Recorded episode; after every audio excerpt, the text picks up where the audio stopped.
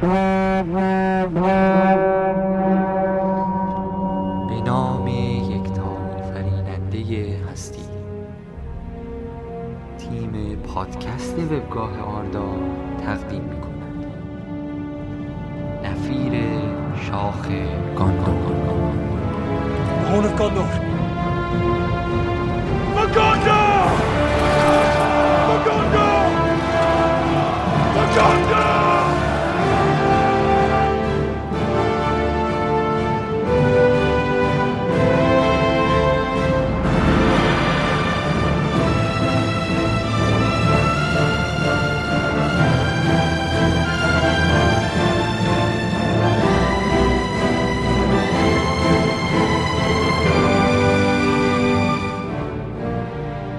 سلام آردایی های عزیز. حال و احوال.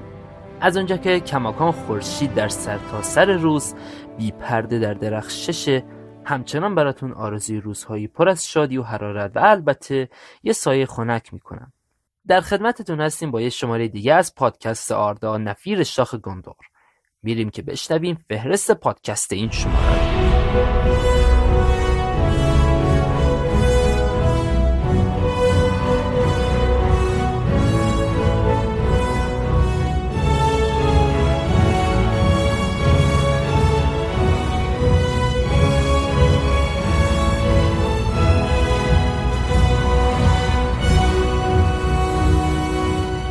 اخبار دنیا و سینمای تالکین اخبار جدیدترین و داغترین بحثا و تاپیک های فروم با کاربران داستان آغاز تاریک و روشنهای جنوب قسمت اول معرفی و بررسی مقاله گیاهان شفابخش.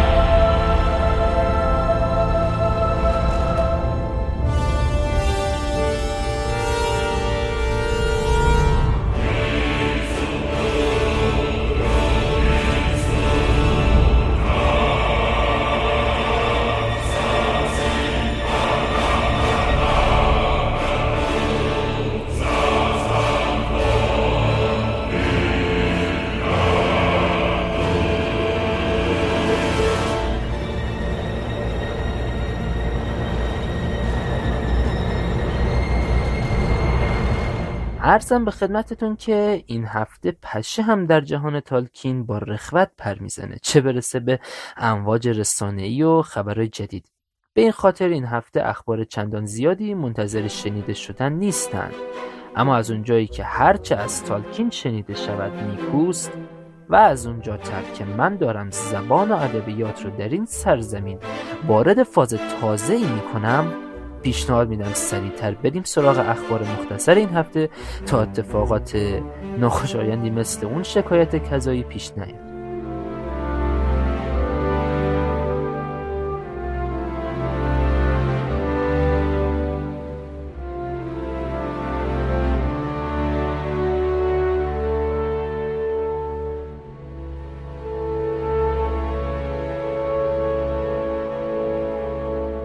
وقتی شلاق بالروگ زیر سوال میره. ما خودمون به طور عادی کم از پیتر جکسون و آثار و تحریفاتش ایراد می‌گرفتیم.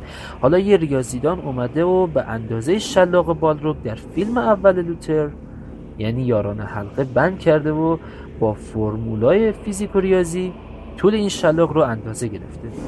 شاید باورتون نشه صحنه هایی که ما به سادگی ازش میگذاشتیم چقدر مشکل داره و غیر قابل قبوله. رث آلاین با اندازهگیری زمان سقوط که چیزی حدود 13 ثانیه توی فیلم طول کشیده تا بالروک پای گندالف رو با شلاق بگیره و با احتساب شتاب اجسام در سقوط آزاد گفته چیزی بالغ بر 437.5 متر از سقوط بال رو گذشته بوده و به این نتیجه رسیده که طول شلاق کذایی 437.5 متر میشه که عملا امکان پذیر نیست. فکر نکنم حتی آنکالاگون هم بتونه یه شلاق 437 متری رو تکون بده. تقریبا نصف یک کیلومتره. در قدم بعدی تخفیف داده و اومده یه امتیازی برای سقوط بال رو قائل شده و مقاومت هوا رو حساب کرده که توی این حالت هم باز عدد 270 متر به دست اومده. خلاصه این ریاضیدان عزیز پیتر رو با کمک شلاق بالروگ و مدد علم ریاضی و فیزیک به فنا داده.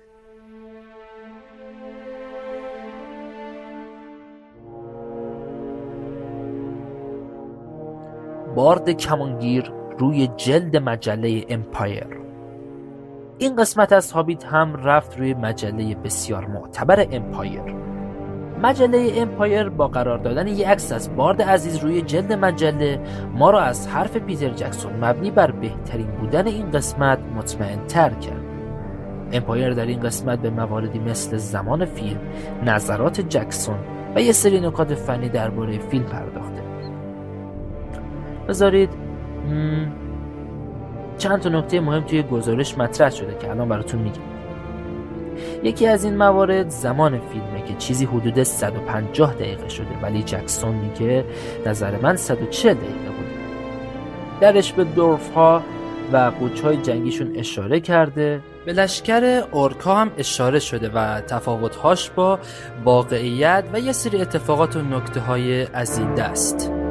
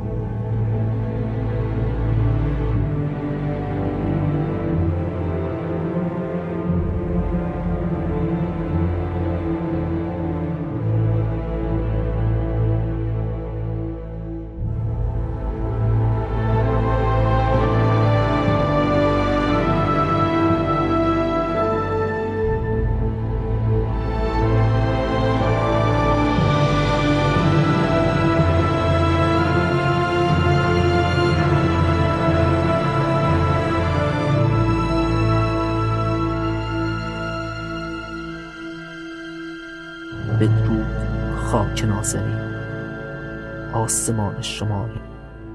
خجسته باشی تا ابد. چه اینجا؟ بله؟ او شروع شده؟ چرا زودتر با آدم نمیگیم؟ از اخبار لذت بردین؟ امیدوارم که لذت برده باشین چون بزاعت ما همین بود دیگه. چه روزگاری شده. نه شورشی نه خیانتی نه جنگی نه وسطت فرخونده ای آدم که هیچی الف با اون همه خون سردی حوصلش سر میره یادش بخیر اون دوران که ما باز چیه دیگه؟ از اون دوران هم حرف نزنم بزنم برم اخبار فرون بخونم نرم بخونم می‌خوای میکروفون رو خاموش کنم؟ بدم به شما؟ تواضع می‌کنید. او نه تور عزیز تبر نه خیلی خوب خیلی خوب. الان بخش بعدی رو بی حرف اضافه اجرا می‌کنم.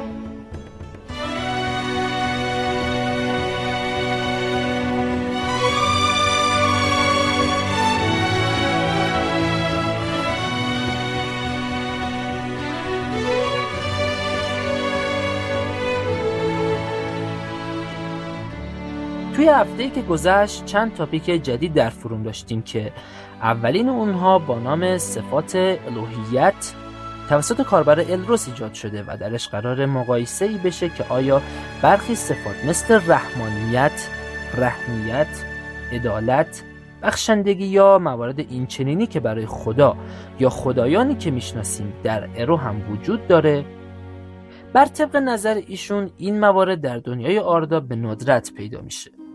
حالا این به نظر شما چی می‌تونه باشه؟ یک واقعیت یک نقص؟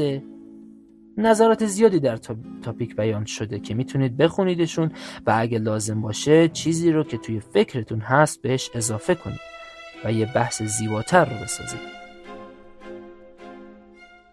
تاپیک جدید بعدی که نامش نیل گیمن هست توسط کاربر فیلم رود فلاگون ایجاد شده و در مورد نویسنده ای فانتزی نویس با همین نامه که براتون گفتم. اون صاحب کتاب های مانند کورالین جه مثل جادو کتاب گورستان خدایان آمریکایی اد و قولهای یخی و کامیک استریپ هایی برای مارول و سی کامیک است. البته کتب غیر مصورش بیشتر در زمینه فانتزی سیاه هست. اگه در مورد ترجمه این کتاب کنجکاوید خوب بدونید که کتاب های اد و قولهای یخی کرالین جه مثل جادو کتاب گورستان و اقیانوس انتهای جاده او توسط فرزاد فربود یکی از ترجمه های حابید اثر این شخص هست. ترجمه شده. تا حالا حتما چشمتون به تاپیک فن آرت های تورین اوکنشیلد افتاده و کارهای جالب این دوست خوبمون رو دیدید. قراره تا حدود یک هفته سری اول اون کامل بشه و کارهای مختلفی رو از فن آرت های هابیتی مشاهده کنید. پس دیدنش رو از دست ندید. وقتی هنوز همه چی داغه.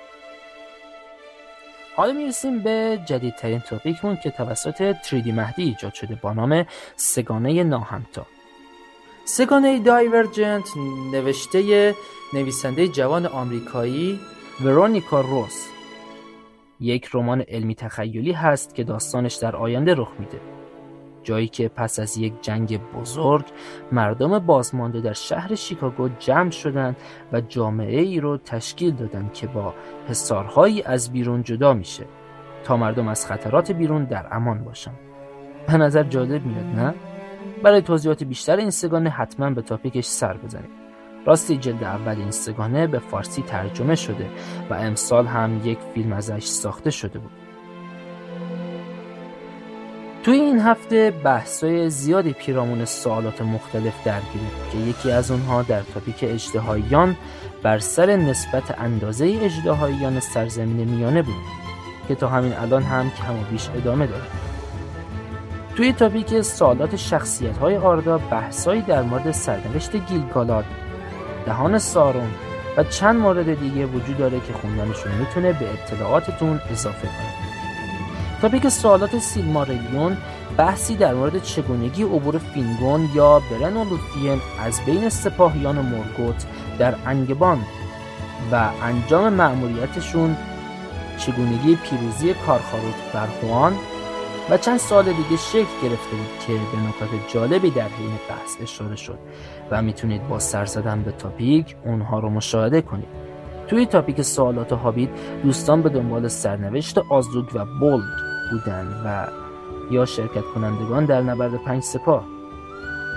توی تاپیک سوالات فیلم هابیت سوالات فیلم ارباب حلقه ها و سوالات ارباب حلقه ها هم سوالات مختلفی رو کاربران پرسیدن که خوندنشون خالی از لطف نیست. شاید حتی بتونید پاسخ یکی از دوستانتون رو بدید. شنوندگان عزیز پادکست آردا به گوش باشید که به تازگی در تاپیک افتتاح پادکست آردا نفیر شاخ گندور در تالار اخبار نظرسنجی جدیدی در مورد کیفیت عمل کرده تیم تهیه پادکست آردا قرار گرفته. و از شما درخواست داریم بلافاصله پس از اتمام این پادکست به اون تاپیک برید و نظر خودتون رو ثبت کنید. و اگر انتقاد یا پیشنهادی برای بهبود کار ما دارید در همون تاپیک با ما در میون بذارید. مطمئنا نظرات شما و نتایج نظرسنجی چراغ راه ما خواهد بود. تا بتونیم محصولی طرفدار محورتر و با کیفیتی بالاتر از قبل برای کاربران محترم سایت بزرگ آردا تهیه کنیم.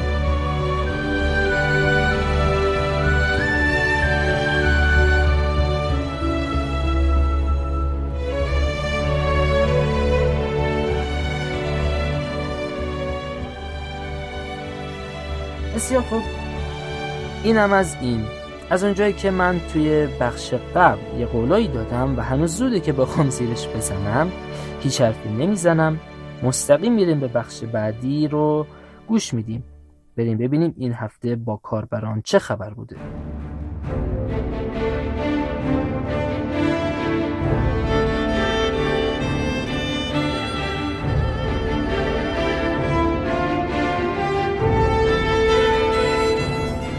سلام عرض می کنم خدمت تمام آردایی عزیز. توروندور هستم. با قسمت دوم برنامه با کاربران و چهار میهمان جدید در خدمتتون هستم.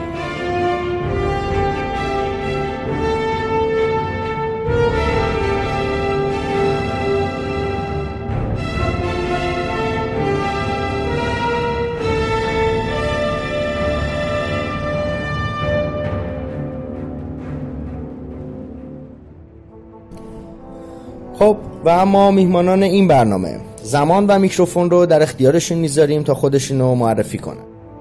به نام خدا نگار نبوی هستم. با نام کاربری ایندیس در خدمت شما. با عرض سلام و اجازت از دوستان من کاربر فلابوند هستم. به نام خدا سلام می کنم به همه آردایی ها. من گیلور هستم. به فارسی. با سلام همایون سیاد هستم با نام کاربری هلهان توی سایت.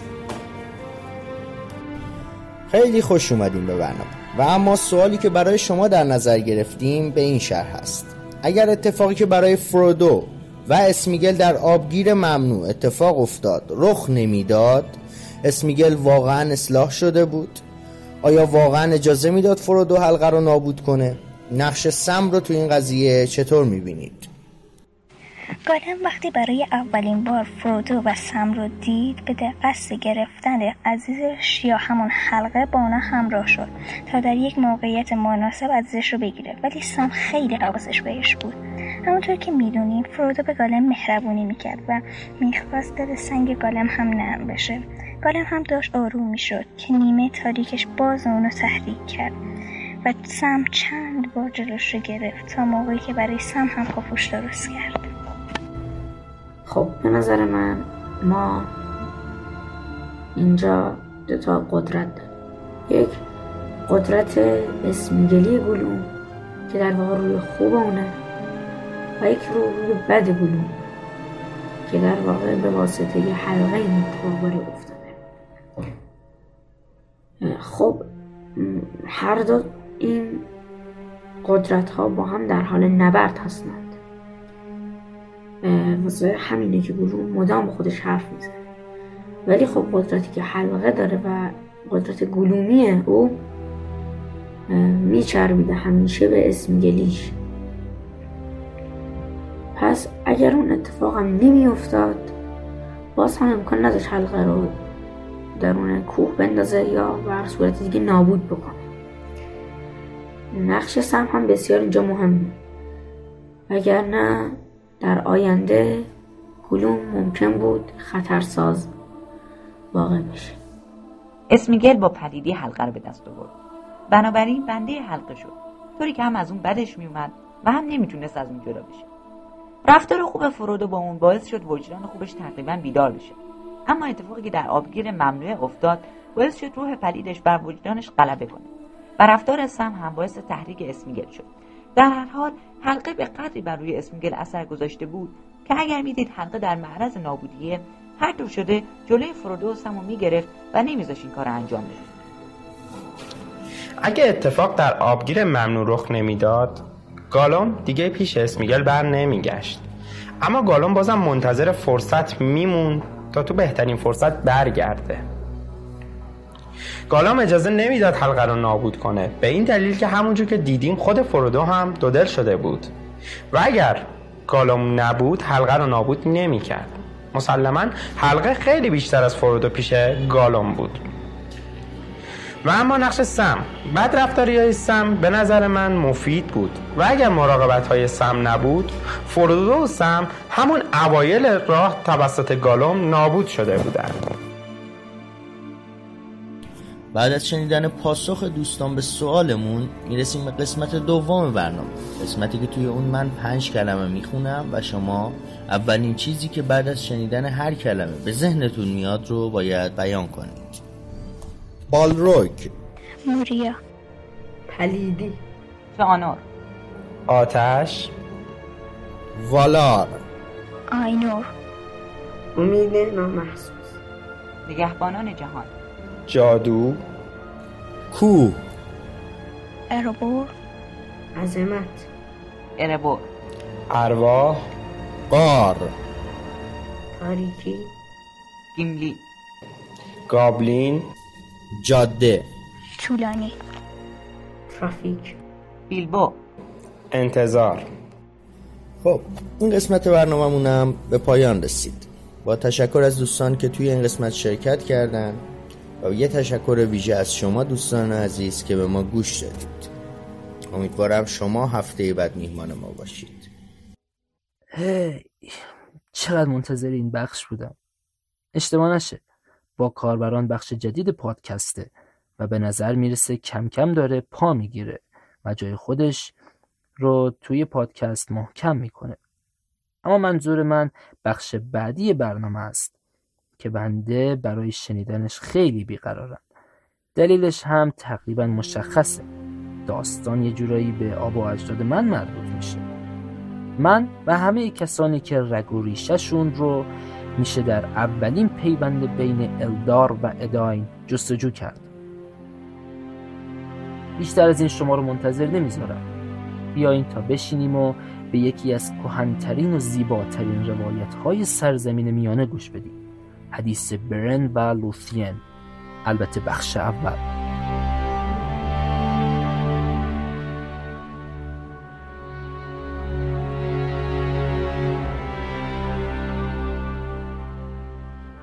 حکایتی گران پیش روز پر مخاطره و عمیق لحظه شیرین و بگاهی تلخ. اما همه از جنس جرقه تیز و واقعی. دارای بافتی ظریف و ناگسستنی ترانش کردند الدار. ترانه بسیار طولانی که در چند بیت کوتاه نمی‌شود آن را گنجا. ترانه را لسیه نام گذاشتند که یعنی رها شدن از بند. آنچه در لسیه آمده به این قرار است. برای نامی بود پسر باراهیل. آن باراهیل که امان جان فینرود شد در نبرد شعله های ناگهانی. داگور براگولاخ و فینرود شهریار بر این که محبوب ترین نیز همو بود به پاس تشکر انگشتری به او هدیه داد و این نشان از قدرت و منزلت باراهیل داشت در میان محترم ترین الدا اما خیانتی ناخواسته سبب مرگ او شد که اورکا او و افراد باقی مانده اندکش را شبیه خون زدند و بره تنها پسرش که بسا دلیل و بیباک نیز بود آن شب در کنار پدر نبود. و فقط همو زنده ماند. اما نشانه ای در خواب دید تا به یاری باراهیل و یارانش بشتابد هرچند دیر رسید و چقدر حسرت خورد اما با دنبال کردن رد اورکا و به شیوه وحشیانه خودشان فرمانده را کشتن تنها توانست دست بریده پدرش را که انگشتر هنوز بر انگشت داشت از حجوم اورکا در امان نگه دارد. فرمانده دست و انگشتر را برای سارون می برد تا نشانه مرگ باراهیل باشد که همان موفقیت بود. برن پس از آن فاجعه چهار سال تنها دور از یک زندگی شایسته روح بیالایشش بود. در آن مدت میان آن همه موجودات فقط او انسان بود و بقیه دوستانش شده بودند. پرنده و چرنده هایی که همچون خودش در بندگی مرکت روزگار نمیگذراندند. دورتونیان معمن او بود تا آنکه دیدن منظره خیره کننده پادشاهی تینگول او را به سمت جنوب کشاند. اما فقط این نبود. مرگوت دلیل دیگری برای ترک دورتونیان شد. گرگ و خاندان گرگ را به جستجوی برن میفرستاد. بس که برن هر جا می‌رفت پلیدی میزدود. و گویی چنگگی شده بود برای خط انداختن بر تن خشن ارباب تاریکی. مرگوت سارون را معمول دستگیری او کرده بود و برن از آنجایی که یاوری نداشت گریخ و راه جنوب. انتخابش. اولاورترین منطقه برای هر دلاور و مرد شجاعی. همانا ادگرگروس بود و تقدیر بن را واداشت. کوهستان دهشت که خباست محض بود تا آنجا که ناندون پورتر دره مرگ پایان می‌گرفت و حلقه ملین آغاز می‌شد. اما تا به آنجا فقط هل بود و جنون بود و پلیدی و بعد آن نیز حصار سحر شده الف تینگول و سرگردانیش اجازه عبور نمی‌داد. لانه پر از شرارت انگبوت های خونخوار بر سرتاسر سر آن کوهستان پراکنده بود که بیشک هم نجات با آن گلیانت بودند. بدان سبب که آن موجودات سیاه نتوانسته بودند حصار را وارد شوند. پس همانجا توخ انداخته بودند. و البته هزاران نوع از موجودات تشنه مرگ که هر جانداری را از فکر خودشان میلرزاندند. مقصد برن فانی سرزمین نامیرایان بود روی محصور دوریات. تقدیر برن را از ارد گرگوروس گذر داد. هرچند پس از به آمدن از مشقت راه افتان بود و ای بس و همچون پیرمردی موی سپید و دست لرزان می نمود. اما چطور شد که اراده ملین بر او اثر نکرد و از سرگردانی دراز حلقه او آسان رد شد؟ چطور سایه های جنون و ناگذشتنی افسون ملین بر او کارگر نیفتاد؟ او که فانی نیز بود برند بیان که اندک توانی در جانش مانده باشد آهسته و خسته تر از تمام عمر دست نادیدنی تقدیرش را می‌کشد. با او راه می آمد و خاطره مهیب آن کوهستان مرگ را دیگر هرگز یاد نکرد. و با کسی نگفت چطور راه به بیرون یافت یا که چطور در برابر آن همه پلیدی مقاومت کرد. هیچ نگفت تا بتواند همه را فراموش کند. با این حال آوازه این شجاعت بزرگ به کم نظیر در سراسر بریلیانت پیچیده بود. چند ماه سفر ترسناکش چنان کرده بود که انگار رنج سالیان برده است. اما این درد و این رنج بسیار او را درمانی بود. نوشداروی دیدار کسی. برخورده بود به لوتین تنها دختر ملین و ال. اما زیباییش و گیراییش برای تمام ساکنان سرزمین میانه بس بود. میرخسید بر زارهای همیشه جوان نلورت تابستان بود و اما اطراف لوتین همیشه تابستان بود. همیشه برگردش هوایی خوشتاب می‌خورد و نسیم دست و پا می‌گرفت و قامت گلها را از نشستن برهوت بلند می‌کرد. تیر موی خاکستری چشم شاید هم اصلا چشمانش رنگ نداشت. برن در نهان او را ناگهان دید. جانش جرقه خورد و تازه شد. رنجش رفت و محصور دختر شد. دختر که آبی پوشیده بود و روی قله عظیم ترین زیبایی در اوج بینقصی با نوری بر صورتش دلبرانه میرخسید و میسرود. برن بی حرکت و مبهود در گوشه آرام زیر لب گفت تینوویل ای دختر تاریک و روشن. به هر حال دوباره بهار آمد و لوتین نیز همراهش و یا شاید هم بهار در پی لوتین چرا که دختر ملیم بود و شکوه و جذبه آمایا بر تمام مردم سرزمین میانه بدیهی بود. در سویده سربی بهار برن بی اختیار فریاد زد. آه تینوویل لوتین نیز بی اختیار برگشت و نگاهش کرد. این نگاه همانا و در دام عشق قلتیدن دختر همانا. گرچه در آن پگاه لوتین از آغوش برن جست زد و فرار کرد اما روزهای بعد هر بار به سراغش می آمد پیشگویی ملین به جریان افتاد و به زودی معاشقه گرم لوتین با برن آغاز می شد تبش قلب آن دو هر بار آواز می شد بر دهان دخت ملین و حتی جمله جانداران نلورت سکوت می کردن.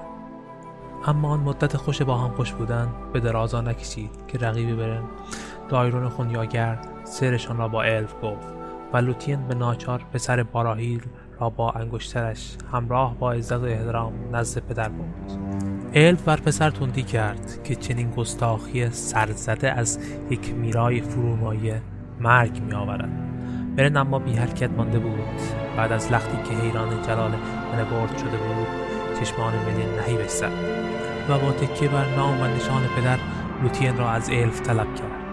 برن بر انگشترش برقی انداخت که چشمها را بگیرد و سخنانش اثر کند. ملین آهسته بر الف روشن کرد که بیدار باش از اتفاقی که ناخواسته بین این دو جوان رخ داده. بن را تو مرگ نخواهی داد و نه هیچ گز از ما و باز تو مانع تقدیر لوتین با او نمی‌توانی شد. سپس چشمانش باز خاموشی پیشه کرد و خیره بر دخترش. آینده پرز هجران میان خودش و او دید. بن را هم نگریست که آغاز شوریدنی بزرگ می‌شد. اندوه بر او آمد و اما در سکوت ماند. الف را شرطی بود که تیری باشد بر دو سیب. سیبی مرگ برن به سبب ناخوانده آمدن به درون حصار نامیرایان که از آن متعجب بود. و سیب دیگر گوهری که آرزوی آخر هر صاحب قدرتی در آن دوران بود. سیرمارین را از برن خواست در مقابل لوتین. گرچه میاندیشید که پسر هرگز در این مأموریت مرگبار موفق نخواهد شد. و این درخواست او فکر پنهان نابودی پسر باراهیل را در خود داشت. لوتین لرزید و رنگ از چهره برد او نیز همانند تمام افراد حاضر در تالار آگاه بود که سیرمارلی بر تاج خسم سیاه آردا زیر چشمان پرخشم خون بسیاری. بالروکا و اورکا و گورکا برق می‌خورد و پسران فانو با سپاهیانی نیرومند و بسیار حتی نتوانسته بودند تیزی درخشان سیرمالری را از دورها لحظه ای ببینید. مورگوت شوخی نبود و نه حتی بازی. برن یک تن چطور موفق خواهد شد از آن دیوارهای مخوف و بلند از میان آن همه پلیدی غلیظ و آن هزاران چشم همیشه هوشیار عبور کند. و حتی چگونه انسانی با آن همه ضعف و خوردی بتواند عزیزترین شی را از بزرگترین و سیاهترین دشمن تمام آردا بدزدد و باز به سلامت برگردد. باید که بن را مرده میپنداشتند زین پس. یا که او هنوز فرصت داشت لوتین را پس دهد و آزاد از قید ال شاه دوریات از حلقه عبور باز گردد و فراموش کند. اما نه.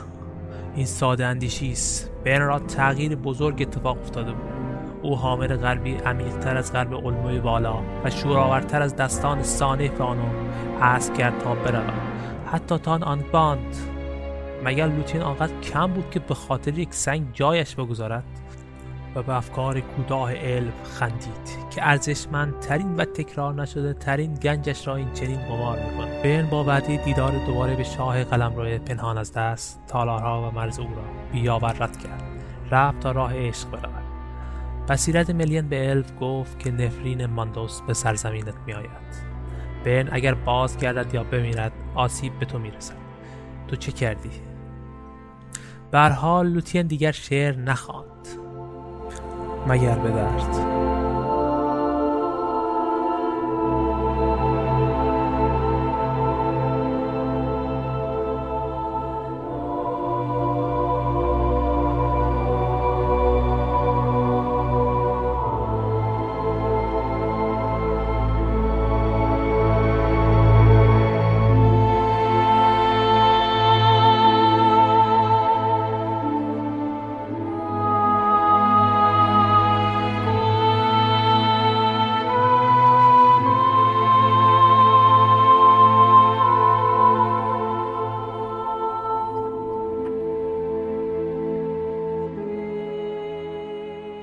عجب داستانیه.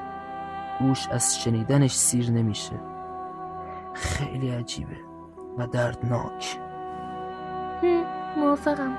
من هیچ وقت ماندوس رو اینقدر متاثر ندیده بودم. در واقع اصلا متاثر ندیده بودم. تا روزی که لوتین پا به غرب گذاشت. اما با وجود تاثیر تقدیم معتقدم همش تقصیر الوه بود. اگه از اون اول سین رو پیش پاشون نمیذاشت این همه مصیبت نمیکشیدم. حیف که من الان دستم از سرزمین میانه کوتاه و نمی‌تونم جوابتون بدم. دختر که از سر راه نیورده بودم. بعدش هم بد شد مگه.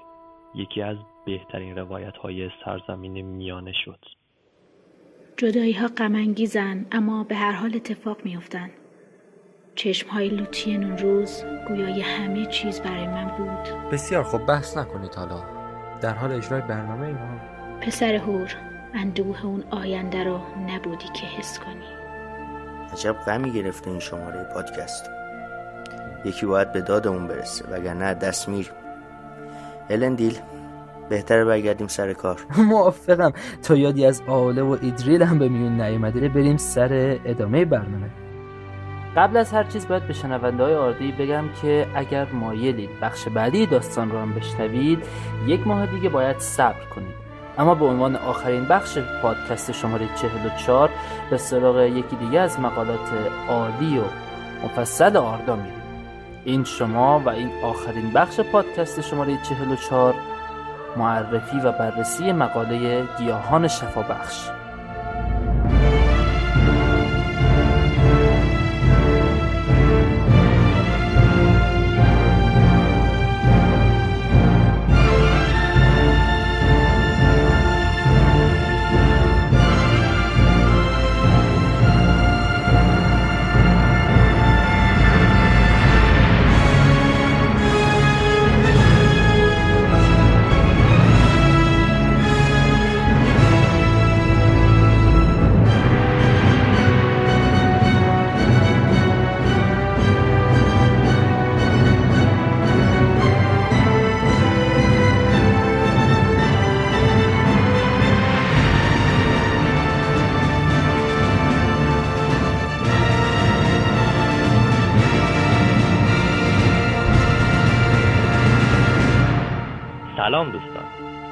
شماره براتون یکی دیگه از مقالات آردایی رو به قلم جناب تزاد آماده کردم.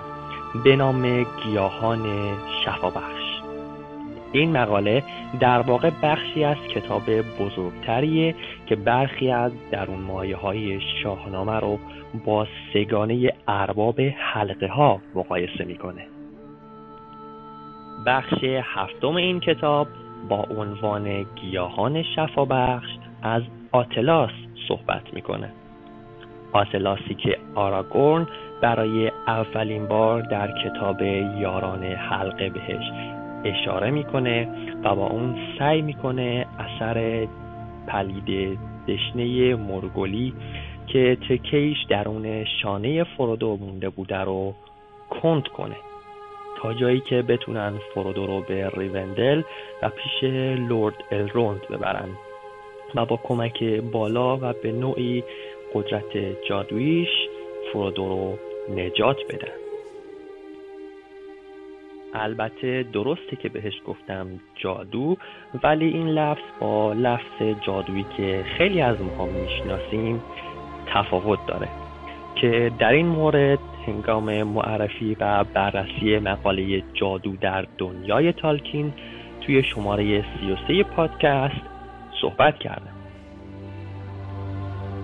به هر حال وقتی برگ های آتلاس رو در آب جوش میریزن اونهایی که صدمه ندیدن احساس آرامش و اطمینان می‌کنن و برای فردی که آسیب دیده یه تسکین دهنده است. که مثلا توی کتاب یاران حلقه در اون موقعی که آراگورن این رو استفاده می‌کنه می‌نویسه فرودو احساس می‌کرد که درد و همچنین سرمایه منجمد کننده پهلویش فروکش کرده است. آتلاس رو به قول آراگورن مردمان غرب به سرزمین میانه آوردن و در زمان وقوع داستان فقط نزدیک اماکن باستانی شاهان گذشته یا اماکنی که اونها اردو می‌زدن رشد می‌کنه. جز کسایی هم مثل آراگورن که بیابانها رو میگردن و باهاش آشنایی کامل دارن هم مردمان فعلی اون زمان باهاش آشنایی زیادی نداشتن. البته این گفته آراگون که مردمان نومنور اونها رو اووردن میشه براش تقریبا یک ریشه قدیمی تر هم پیدا کرد. توی کتاب سیلماریلیون حدیث برن و لوتین که قسمت اولش رو شنیدید تالکین دوباره از برگ گیاهی سخن میرونه که زخم رو شفا میده. یک بار در صفحه 291 وقتی که هوان از جنگل گیاهی شفابخش برای لوتین میاره تا به کمکش و مهارت‌های خود لوتین زخم تیری که بر سینه برن نشسته بود رو درمان کنه. یک بار دیگه هم در صفحه 300 وقتی دست برن قطع شده بود و به سبب زهر گرگ در حال مرگ بود بازم هوان به نزد لوتین میاد و اون دو با هم که قبلا زخم تیر کروفین رو شفا داده بودن به پرستاری از برن مشغول میشن. اینجا به نظر می‌رسه این گیاه اسرارآمیز همون آتلاسه که شاید حالا تالکین در این مورد دچار اشتباه شده و فراموش کرده که در ارباب حلقه ها به آوردن گیاه توسط نومنور اشاره کرده. در هر حال احتمال قوی تر اینه که گیاه مورد نظر تنها در بلریاند رشد می‌کرده و مردمان نومنور که زمانی اگه نگاه بکنیم اونجا ساکن بودن پیش از غرق شدن بلریاند اون رو پیدا کردن و با خودشون به نومنور آوردن. از طرفی می‌دونیم که در سنت های باستانی نوشیدن شراب رمز جوانی و زندگی ابدیه و به نظر الیاده ریشه این باور در صفت درمانگری و دورکنندگی مرگ که برای هوم قائل شدن. دکتر سجاد آیدنلو در کتاب از استور تا هماسه صفحه 127 از مرحوم استاد پور داوود چنین نقل می‌کنه که بنابر اعتقاد ایشان هومگساری در ضمن آین مهر به اروپا رفته و در اونجا به میخاری تبدیل شده. حالا این هوم چیه؟ دیگه خیلی زیاد دارم میگم براتون. خودتون می‌تونین توی این مقاله بهش نگاه بندازید و توضیحات بسیاری رو در این مورد بخونید. از یه جای دیگه هم که نگاه بکنیم نوشدارویی که رستم برای پسرش هنگامی که سهراب رو مرگ بوده از کاووس میطلبه هم یه جور واژه و معنی قابل توجه داره. که بذارید براتون این قسمت رو بخونم. البته اگه ایرادی دیدید دیگه خودتون ببخشید. به گودرز گفت آن زمان پهلوان کزی در برو زود روشن روان.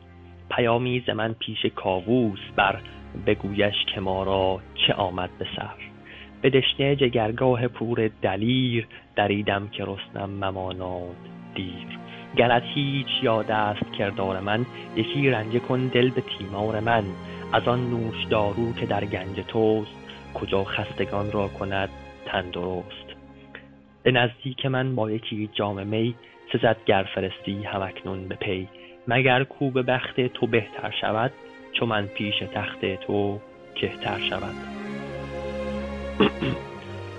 خب اینجا که شنیدیم در واقع نوش دارو ترکیبی از دو واژه نوش و داروه. نوش از واژه اوستای انوشه و پهلوی انوشک اومده. هر دو مرجع این واژه خودشون واژگان مرکبن.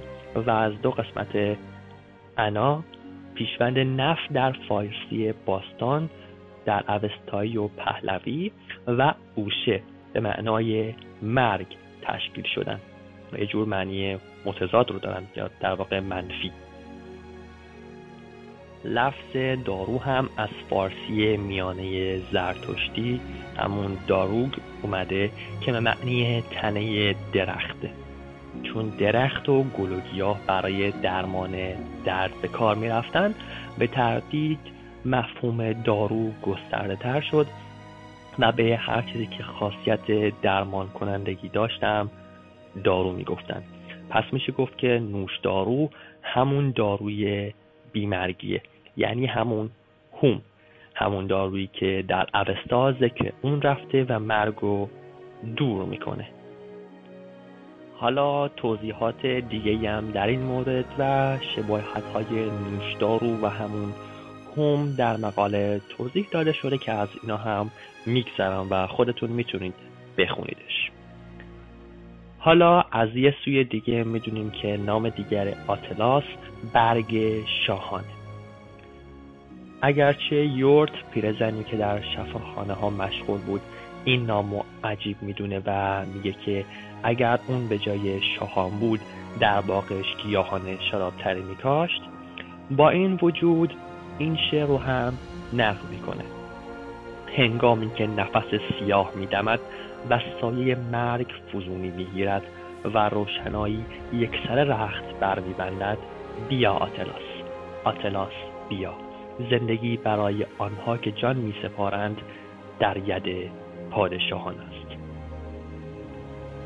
این شعر که توی کتاب اول بیمایه که در حافظه پیر زنان تحریف شده است خونده میشه نکات برجسته به دست ما میده و به نوعی یکی از نقش های نوشدارو مانند این گیاه رو برامون روشن می‌کنه. و در صفحات بعد می‌بینیم که زندگی در معرض نابودی فارامیر اوین و مری با استفاده از همین گیاه نجات پیدا می‌کنه. البته این نجات دادن زندگی به تنهایی نبوده و به قولی نجات زندگی در ید پادشاهه و چند صفحه پیشتر نیز چنین آمده که افسوس از او که بمیرد. ای کاش پادشاهان در گندور بودند چنان که گویا روزی روزگاری چنین بوده است. زیرا در امثال و حکم آمده است دستان پادشاه دستان شفابخش است و شاه حقیقی را از آنجا می‌توان شناخت. البته این مسئله دستان شفابخش پادشاه علاوه بر داستانهای حماسی ریشه عمیقی هم در تاریخ اروپای قبل از رونسانس داره. مخصوصا در مورد بیماری های مثل سر. از نمونه های تاریخی مشهور این باور لویی نهم شاه مشهور فرانسه که به سنلوی هم معروف شده بود. گفته میشه که سنلوی در مدت طولانی سلطنتش با پشتکار فراوان عده زیادی از بیماران زمان خودش رو لمس کرد تا شفابخشی دست شاه رو بهشون هدیه کنه. که نقش شده بعد از مرگش کلیسای کاتولیک رومی بر اساس معجزاتی که از سنلوی در همین مورد گزارش شده بود بهش لقب قدیس رو میده. برگردیم به سر بحث های مقایسه ای نگاه می‌کنیم که آتلاس برخلاف هوم ایرانی زندگی جاوید به ارمغان نمیاره ولی از اونجا که فردوسی هم تنها به خاصیت درمانگریش اشاره می‌کنه. نقش این دو تقریبا با هم تفاوت ببخشید مطابقت دارن. یه تفاوت دیگه هم که در این میان خودنمایی می‌کنه برای استفاده از آتلاس برگ له شده اون رو در آب جوش میریختند. ولی در سنن باستانی ایران هوم رو پس از فشردن با می که در اصل خون گاو قربانی بوده میخوردن. حتی رستم هم نوشدارو رو با جام طلب می‌کنه توی همون شعری که خوندم. ولی این جابجایی در افسانه ها کاملا پذیرفتنیه زیرا با مرور زمان و رشد فرهنگ انسانی نوشیدن خون نقش منفی به خودش گرفت و جای خودش رو به می خون رنگ یا همون قرمز رنگ سپرد. حالا بازم مقاله اطلاعات بیشتری داره که عرضه بکنه که فکر کنم تا الانم زیاد حرف زدم و ممکنه خسته شده باشید. به هر حال با ذکر کاربرد آتلاس یک بار دیگه نقش پزشکی شاه که پنداری مشترک در هر دو داستان حماسی و حالا پیشنه تاریخی هم که گفتم تکرار شده. امیدوارم از این مقاله استفاده کرده باشید و منتظر تقریبا پایان پادکست باشید. بدرود دوستان.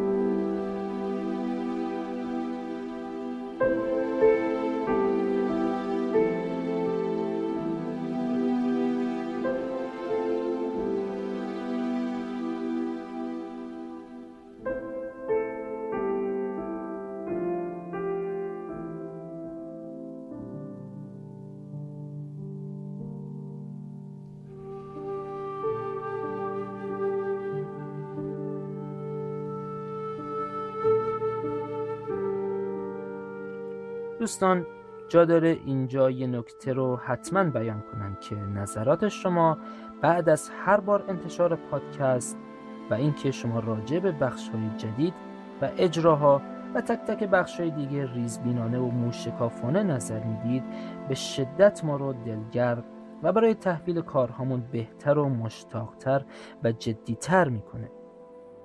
فکر کنم باید به خاطر توجهی که دارین و کمکی که به ما می‌کنین از طرف همه اعضا تشکر کنم و بگم با قدرت بیشتری به کارتون ادامه بدین. که ما کماکان به حمایتتون نیاز داریم. بسیار خوب. این شماره هم به پایان رسید و ما هم کم کم ازتون خداحافظی می‌کنیم. و تا هفته بعد و یه شماره دیگه همتون رو به یگان خالق آردا میسپاریم. در پناه ارو.